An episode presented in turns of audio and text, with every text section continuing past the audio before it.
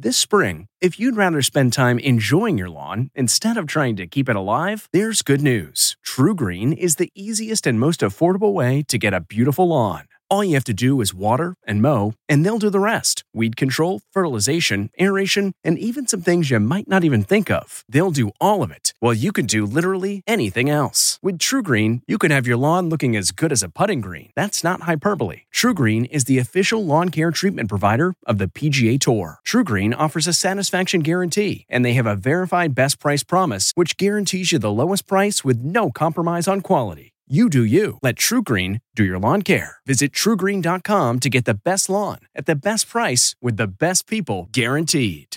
Rakuten's Big Give Week is back with 15% cash back. It's a festival of savings at hundreds of stores, including Doc Martens, Ninja Kitchen, and Hotels.com. Prep for summer and save big on beauty, travel, electronics, and more. It's one of Rakuten's biggest cash back events and it's on May 6th through May 13th. Join today for free and get an extra 10% cashback boost. Go to Rakuten.com or download the Rakuten app today. That's R A K U T E N. Shoppers get it. This is Intelligence Matters with former acting director of the CIA, Michael Morell. Brought to you by Lockheed Martin. Your mission is ours. I think the very first thing to, to, to, remind our listeners is of the truly historic nature of what happened on January 6th.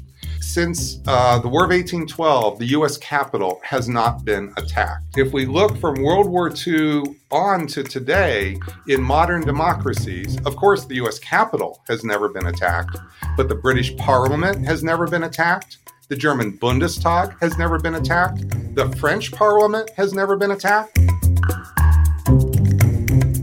This is not the usual suspects because uh, the organized right wing militants were really quite a small part of this. If you only had the organized right wing militants, we probably wouldn't have had the storm. We probably wouldn't have been here today. What made the Capitol Hill attack a storm were the 88% who were not part of the right wing militias and that's why we really need to understand what's occurring in the situation. Robert Pape is a renowned professor of political science at the University of Chicago, specializing in international security affairs. He teaches a wildly popular class at Chicago simply called Strategy. Professor Pape also runs the Chicago Project on Security and Threats, a center affiliated with the university that does original research on the threats facing our country.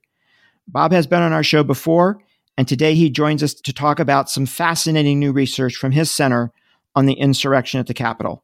We'll be right back with that discussion after a word from our sponsor. I'm Michael Morell, and this is Intelligence Matters.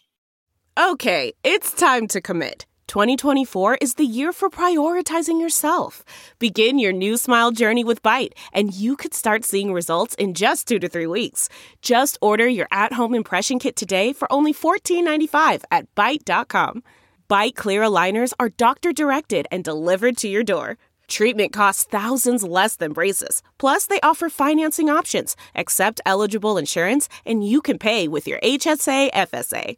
Get 80% off your impression kit when you use code WONDERY at Byte.com. That's B-Y-T-E dot com. Start your confidence journey today with Byte. Bob, welcome back to Intelligence Matters. It is great to have you on the show again.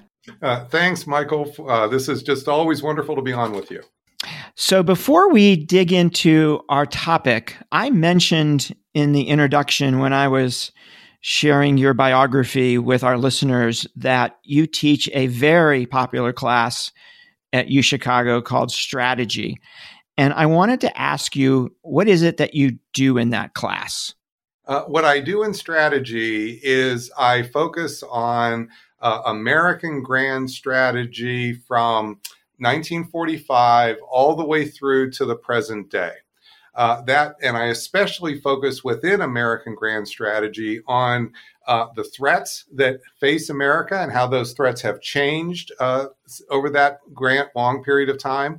I focus on the tools that we use. Uh, so, of course, I've studied air power for a long period of time, economic sanctions for a long period of time, but also nuclear deterrence. And I talk about how the emphasis in American Grand Strategy has changed uh, across regions of the world during that period of time so that students who come out of this are really well prepared for going into an academic career where they can delve into very specific issues and have a broader context for work as a PhD student. They're very, really well prepared for going into government service because, again, they um, as they go into government service for today and the decades going forward, it's very helpful to have that broad context yeah. uh, in the past, and increasingly for folks who go into business because uh, businesses uh, deal with a lot of uh, political risk issues, and so increasingly folks in business are interested in taking strategy. Are there any kind of key takeaways from the class? You know, key themes? Uh, the key theme is that as much as structural pressures matter, strategic choice is still crucial. It is very important to know um, how well uh, specific strategies do, sort of the base rate of how well, how successful they are, uh, because it matters not just what are the constellation of political forces, economic forces, and social forces that come into a problem, but the choice of strategy. And so there are just simply some strategies um, which outperform other strategies, not in every single case, but in most cases. And it's helpful to see that over time so that you know, for instance, that if you're going to adopt economic sanctions as a tool to put pressure on, say, the government of Venezuela to change its behavior vis a vis an opposition leader, that's highly unlikely to work. It doesn't mean you mm-hmm. can't use it at all. It just means you have to understand the odds of success uh, here are sort of in the 5% range. And that means you need to be prepared with backup strategies as you lead with that uh, very uh, low probability of success strategy. And that gives students then a real uh, sense coming out of what are not just the arrows, not, not just the tools we have in our toolbox, but how successful they are so that they can put together packages of tools. Because gotcha. as we know, when things go belly up and don't succeed, you can get some pretty big disasters. Like in the case of, say, Kosovo, we did a strategic bombing campaign in March uh, 1999, supposed to only last three days, hit 51 targets in and around uh, Belgrade. And what happened? We had no backup plan. And so when Milosevic launched his army against the Kosovar civilians, uh, he killed thousands, pushed a million people out of the country, and we could do nothing to stop that because we hadn't prepared with backup plans. And it took us three months to figure that situation out. So, this is the kind of issue that's really helpful, I think, for, again, uh, academics, uh, for uh, folks going into government, and for folks in the private sector. So, Bob, let's let's talk about the research you've done on the insurrection at the Capitol. But first, remind us of, of what CPOST is, the organization that actually did the research.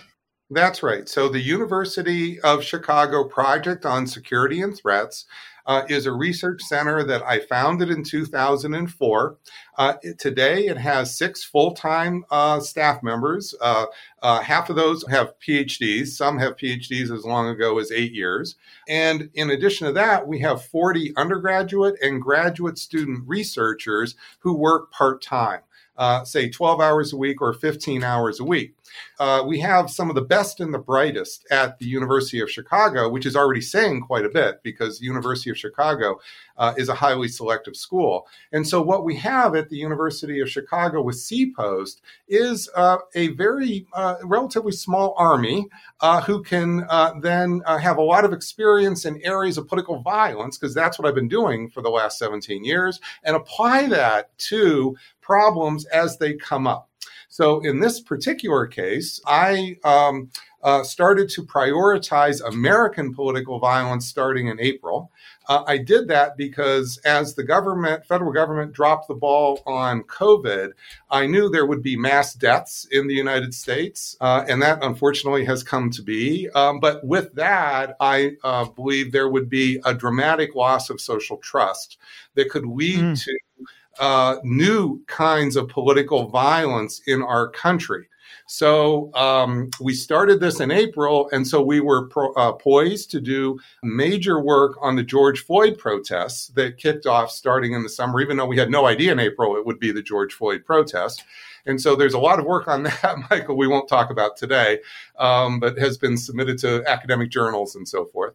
Um, and then what that meant is, as we were doing that work, um, the Capitol Hill insurrection occurred. So we were able to, within just a few days, vector the team to um, the arrests and all the records of the arrests. And this is something that uh, we've done at CPOST really for years. We did this with the ISIS indictees in the United States. So we've done, I've started doing this in 2005 uh, with my book on suicide terrorism, where I did a large demographic study of suicide terrorists. So, so we were able to very quickly vector. And so we then produced the first. Uh, uh, systematic study of the demographics and political geography of the Capitol Hill insurrectionists. Okay, Bob, let's get to the specifics. So on January 6th, a mob of 800 people stormed the Capitol in what I believe was an act of domestic terrorism and an act of treason. The media was very quick to blame far right groups for the insurrection. Um, but you at CPOST decided to actually look at the facts and you found some very interesting things.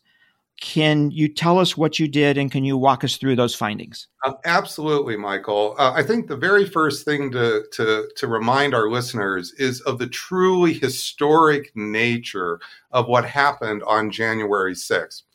Um, since uh, the War of 1812, the U.S. Capitol has not been attacked.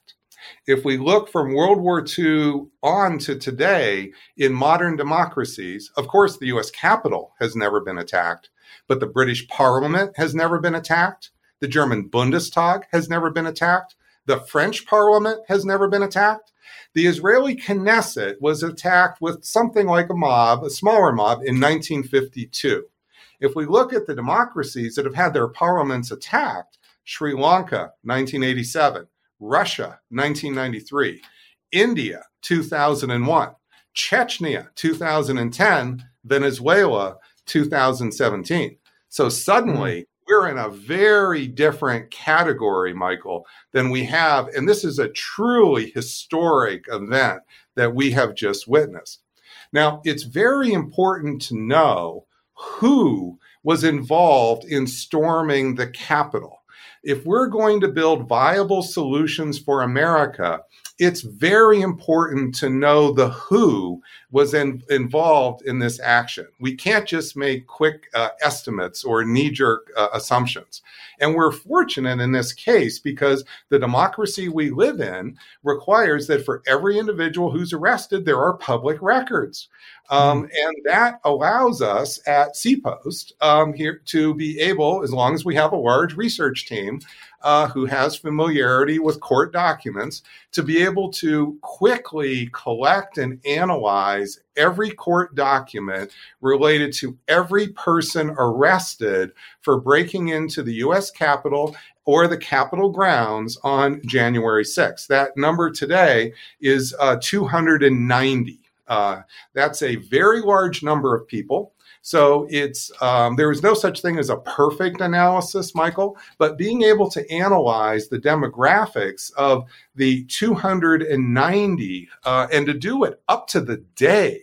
So we are not like three weeks out of date or two months out of date. Uh, we're up to date to the day. And that really allows us to be able to see who stormed the Capitol. And that's a very that's a very good sample size, particularly when you're talking about a an overall population of a you know about 800 people. So 290 is is, is incredibly representative. So now, what do we find? what we find is we are dealing with here not merely a mix of right wing organizations, but a broader mass movement with violence at its core. This is fundamentally a political movement, one that's not only centered in red parts of the country, but also consists of pro Trump supporters who are in the political minority in many places. Now, I want to underscore that this is a political movement. In the court documents, there are interviews with the FBI that the uh, uh, individuals gave to the FBI, which they're held accountable for, and also other interviews where there are dozens and dozens of statements by the individuals about their motives. And what's the absolute number one motive? In fact, there's, there's hardly another motive given the motive for storming the Capitol was to follow Donald Trump's uh, uh, orders, his request to stop the certification of the election for uh, Joseph Biden. Uh, that was the absolute direct intent of um, uh, the individuals who stormed the Capitol. And there's really no competing motives here to really even debate. It's in some cases we could talk about debates. That's not the case.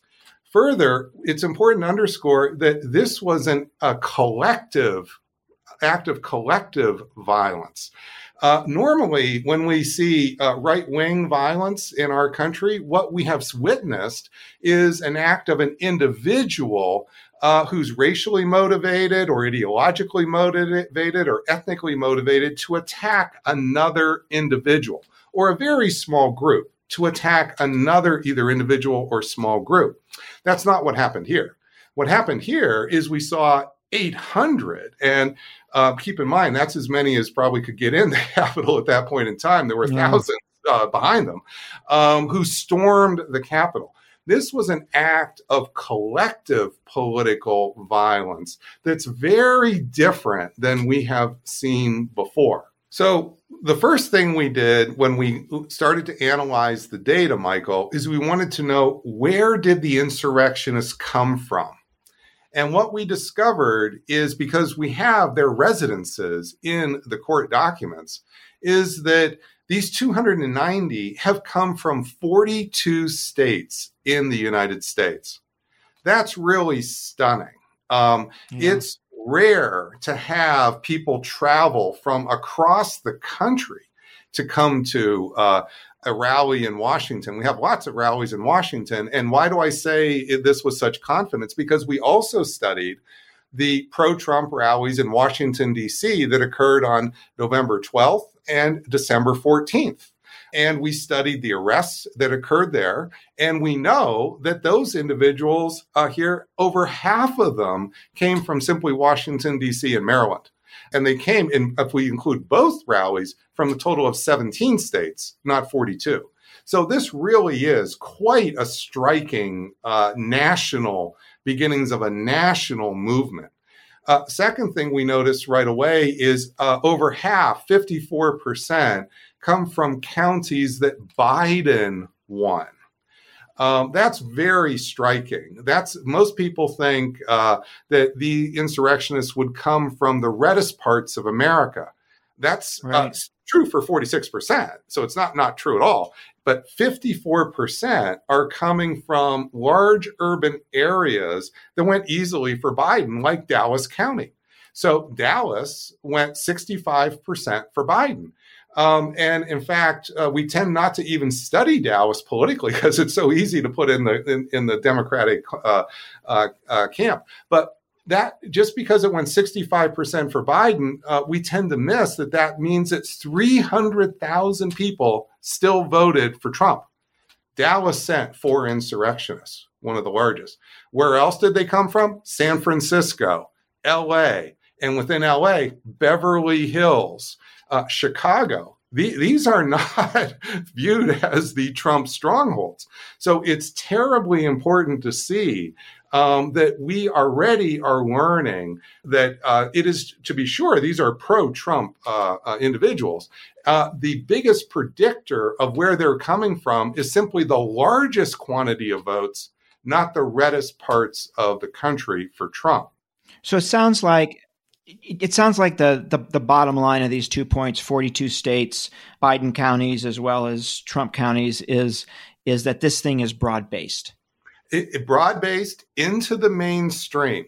So then the second question we asked is how does this compare to insurrectionists from the insurrectionists to the normal uh, past right wing extremists well, uh, we had just done a study. I, I, mentioned it earlier in your program, Michael. In April, we started to study American political violence. And the first thing we did was we studied uh, the 108 individuals that the FBI uh, arrested for deadly violence uh, in their REMV, it's called, which is their racially, ethnically motivated violent extremists.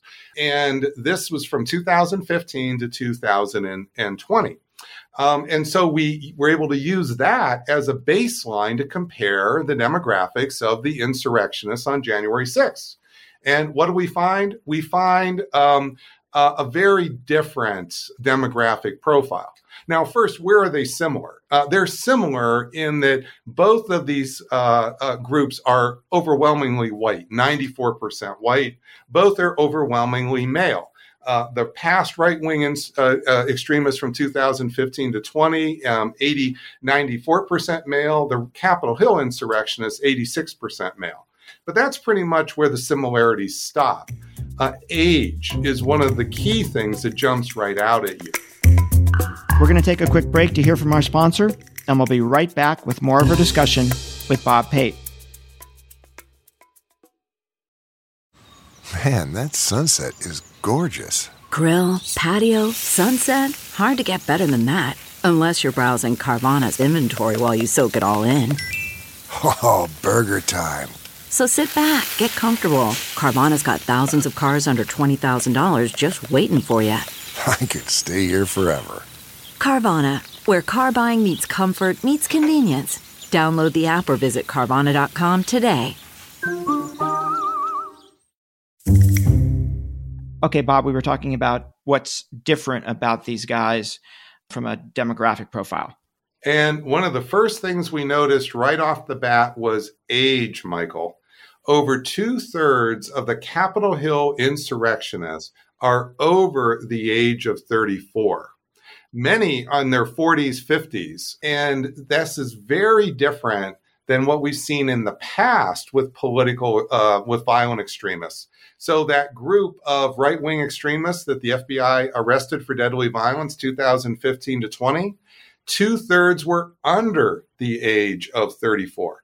And that's hmm. very important when you start to think about solutions. So, with past right wing uh, extremists, say skinheads or the Proud Boys, normally what you think about as a solution is they grow up and you get them married and they hmm. have kids and they have extra responsibilities. Well, the Capitol insurrectionists, that's already the case, you see. So we so right off the bat, this means some normal CVE solutions here just are non-starters. Second thing we noticed um, was how few were unemployed compared to the normal uh, large amounts of unemployed we usually see in right wing extremists. In the Capitol Hill um, arrests, only 9% are unemployed. And that mm. compares to 25% of the right wing extremists um, from 2015 uh, to th- 2020. Drilling a little bit more into economic issues, one of the other striking things about the Capitol Hill insurrectionists is 11% are business owners, they're CEOs, uh, they own various shops and businesses. Another um, 30% are white collar, have white collar occupations. They're doctors, they're attorneys, they're architects. Uh, one's a Google Field operations specialist. Um, um, these are this is this is so striking, Michael, because when I've done my other studies of the demographics of, of, of violent extremists, we don't have a category for business owner. um, this is right, very, right. very unusual. Um, and that what this means also is see one of the other tools we often use to manage our C- in CVE is let's get them a job. Well, okay, if they're already doctors, lawyers, and architects, uh, mm-hmm. how much more are we going to employ them? You see, this this right away shows that again, our normal um, bag of tools here is is going to be very uh, very limited you know the business the the business owner thing is fascinating, right? Because you know, not only do they have a stake, right, in the current society that they're protesting against, but they're also influencing large numbers of other people who work for them. Uh, exactly right. And the more you drill into the, this, so so keep in mind, uh, we're only still hitting the tip of the, the top of the iceberg here, Michael. With even with your wonderful long show, uh, if we drill into gender here, it turns out uh, the women uh, who are uh, still only you know a small percentage here, um, fourteen um, percent of the Capitol insurrectionists, but seventeen percent of them are business owners. They're even more likely to be business owners in white collar um, here, which is even more perplexing. So, so it's just the more you get into this, the more you see this is a very different set of uh, uh, profile than we're used to seeing. Now, perhaps the most striking finding, though, of all that we found um, is that only 12% are coming from uh, militant uh, gangs and militias like the Proud Boys. Uh, to be sure, uh, 37 are Proud Boys or Oath Keepers or Three Percenters. There's no doubt 37 are, but that's 37 out of 290 you see. So, uh, what's very striking is nearly 90% are not affiliated with organized militant groups. Now, that, if we compare it to the usual uh, REMV, the usual, uh, again, racially, ethnically motivated, think of them as the usual white supremacists, uh, half of the usual white supremacists um, are affiliated with militant groups like the Proud Boys. So overall, Michael, you're seeing a, a big reach into the mainstream. Uh, this is not the usual suspects here. So just rounding up the usual suspects. I'm not yeah. saying that we shouldn't go after people who were who who were going into the Capitol uh, here. You know, I'm not saying take the pedal off the metal. What I'm saying is we can't be confident that's going to uh, suffice because uh, the organized right wing militants were really quite a small part of this. If you only had the organized right wing militants, we probably wouldn't have had the storm. We probably wouldn't have been here today. What made the Capitol Hill um, attack a storm were the 88% who were not part of the right wing uh, militias and that's why we really need to understand what's occurring um, in the situation. So, Bob, what's the what's the bottom line of these findings to you? What do they what do they mean? What do they suggest about the problem we're facing? How do you answer that question? The, the bottom line, Michael, is that we are facing a new phenomenon of collective political violence that is not reducible to simply a slightly larger version of what we've been dealing with for the last five, ten, or 30 years. This is a new phenomenon. It's a mass movement that hasn't fully congealed, but it is congealing. And left to its own devices, I'm afraid that we should be expecting it will congeal further. And why do I say that? It's because key accelerants of that congealing are already present. First, the movement has a leader in Donald Trump with demonstrated support for extra legal behavior. 2nd mm-hmm. the movement has mass grievances believed by many millions of people in the form of the of the steal that the election was stolen and that President Biden is not in fact the legitimate president and that we are now living under an illegitimate uh, government. Third, we have a focal point of that now of January 6th itself, which as a focal point has brought thousands of um, uh, people, um, uh, let's call them would be extremists, uh, to Washington, D.C., participated in this event to varying degrees, have done things like swapped cell phone numbers. They're able to congeal in numerous small groups. It's going to be very difficult to track as they move on to WhatsApp and other encrypted platforms.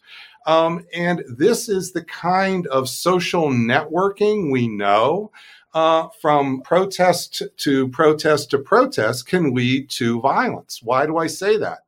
The plot against Governor Whitmer, which we know quite a deal about because of the 20-page indictment by um, by the FBI when they um, when they arrested the 13 who were involved.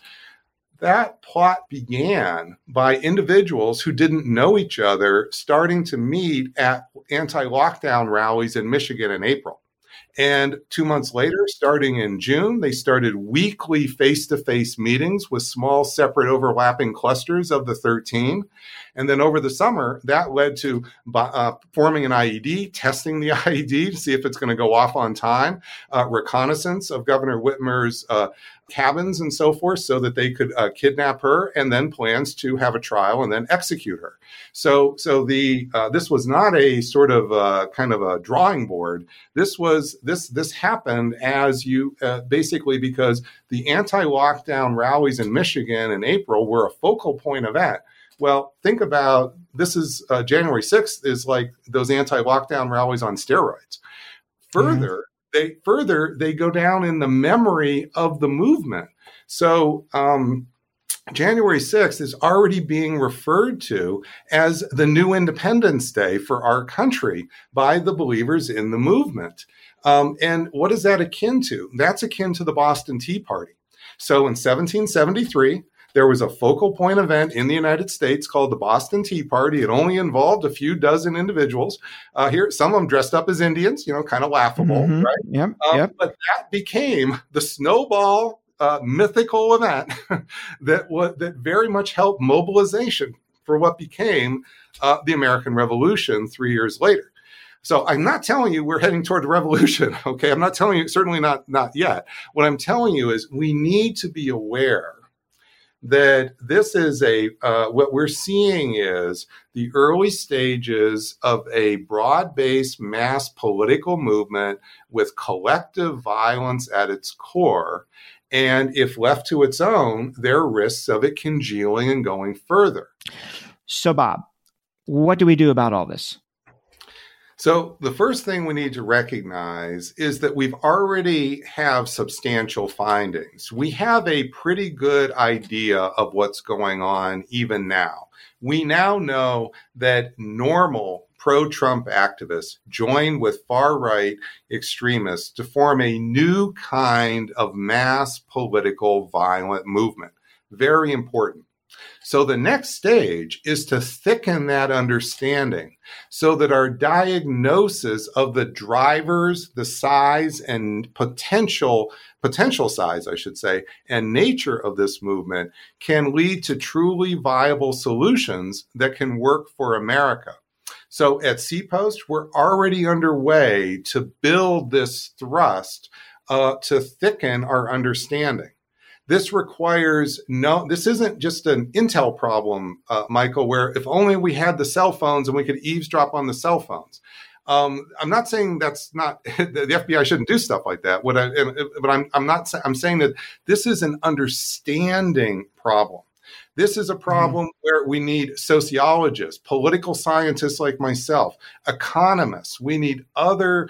Uh, we need other, we need to study as we do at CPost. We we do uh, neuroscience studies of um, militant propaganda uh, by other uh, by Islamic groups. We need to understand uh, the neuroscience of how propaganda is working uh, here it, with uh, extremists in our own con- in our own country. We need to apply these broad-based tools of social science and natural science uh, so that we're not just left um, sort of uh, kind of feeling our way and wondering, well, you know, uh, was this motive broad, this this social trend broadly important or not? We have the best social scientists in the world right now, they're not vectored much on American political violence. Um, and that's been true for decades. Well, now's the time to change that. And your point is if we don't understand it, we're never going to be able to make the right policy choices to deal with it. Uh, yes, yes, Michael. A, a good example of this um, for me is after 9 11, um, we all wanted to know what causes a suicide bomber. And much like today, people are saying, oh my gosh, you can't talk them out of it. So, you know, I guess we're just going to have to go in and use force, right? Well, I'm not saying force today, but that was the thinking after 9 11 that what did that lead to? That led to the invasion and occupation of iraq because i believe our political leadership genuinely believed that islamic fundamentalism was the only driver of suicide uh, terrorism and therefore we should go in and transform these societies to get rid of that evil seed of islamic fundamentalism well, what we missed was that there's multiple motives driving suicide bombers. Um, and in fact, uh, many are nationalists. Uh, many are, in fact, secular nationalists. So if you invade and conquer a country, you can touch off the largest suicide terrorist campaign in modern times, which is what I said right. we would do. I said this to Paul Wolfowitz.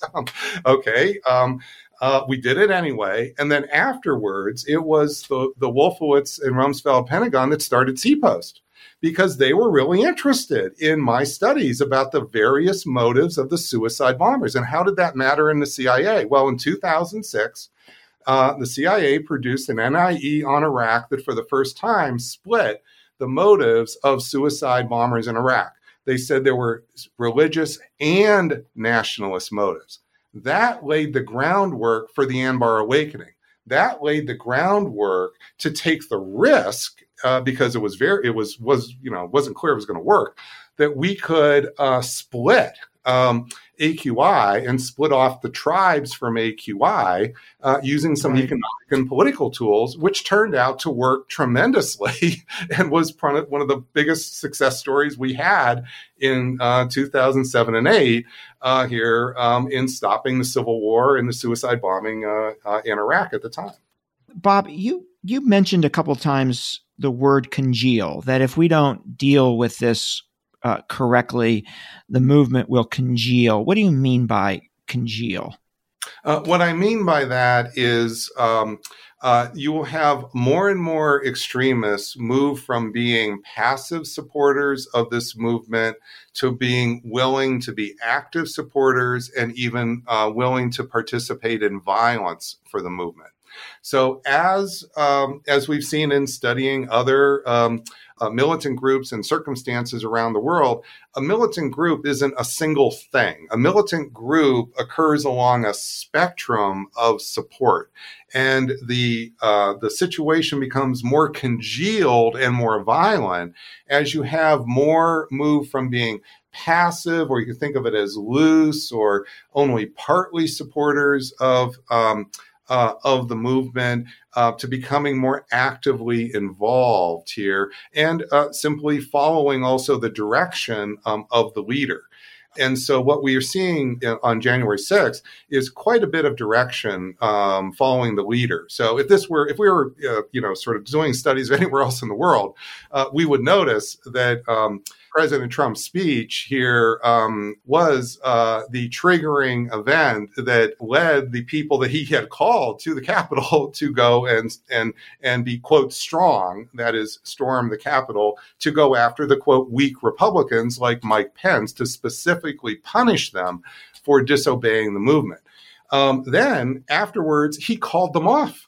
He did call them off. They obeyed.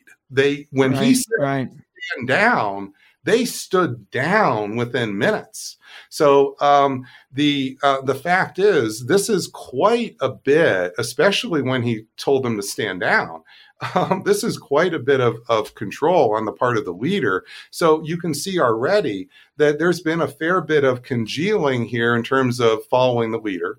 The second thing I'm worried about is uh, independent of the leader, the uh, the whole the whole way social networking works here in the modern world, where when you have protests, you can tap one phone to another to transfer contact information within a second, and that allows for then follow up and uh, and further uh, networking afterwards. It's extremely difficult to track. I, we work with a, social media company here. This is this is not going to be so easy to track uh, here, especially so, as things have gone encrypted. Yeah. So so so if this congeals, does that make it easier for far right extremist groups to recruit people, um, or not? How, uh, do you think that plays? For existing groups to recruit people, uh, Michael, um, and since the um, the insurrectionists who came to uh, who stormed the Capitol have come from 42 states. Many of them are going to be, you know, within an hour's drive of a militant group. I mean, a, a militant far right extremist group. That that that will be pretty, you know, that's going to be common but there's even more the possibility that they'll start to form um, new uh, uh, organizations which are not well known, uh, don't have easy insignia to track. Um, mm-hmm. So it's um, uh, once you start to uh, congeal a movement under surveillance now we we shouldn't be expecting they're just going to tip their hands so easily. And we we know that many of the uh, people uh, who went to uh, washington have stripped their social media since going to washington. So uh, one of the reasons why you're not seeing lots of uh, stories by journalists about all the social media of the uh, capitol hill insurrectionists or those who came to washington is because they destroyed it.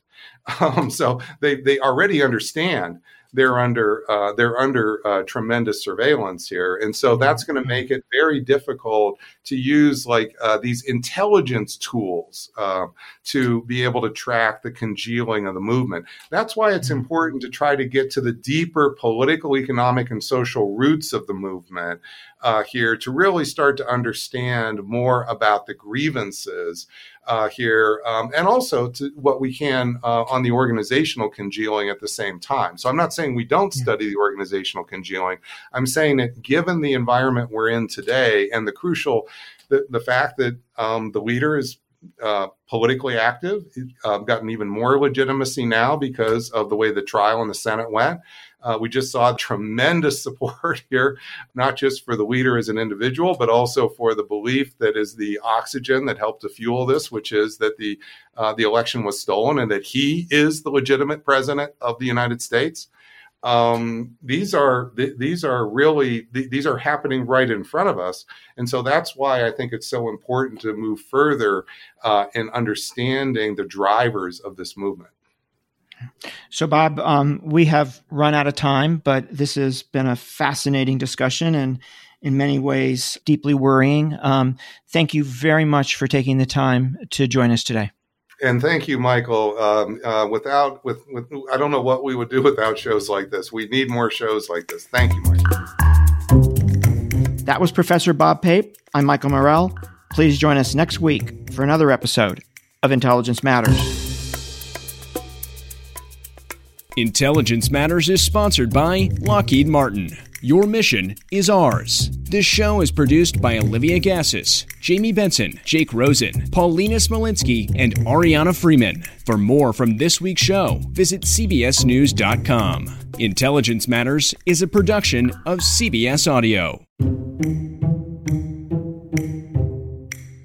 Catch every episode of 60 Minutes, America's most watched news magazine show, as a podcast. Hear in depth investigations across politics, news, and entertainment on your schedule. Listen to 60 Minutes ad free on Wondery Plus.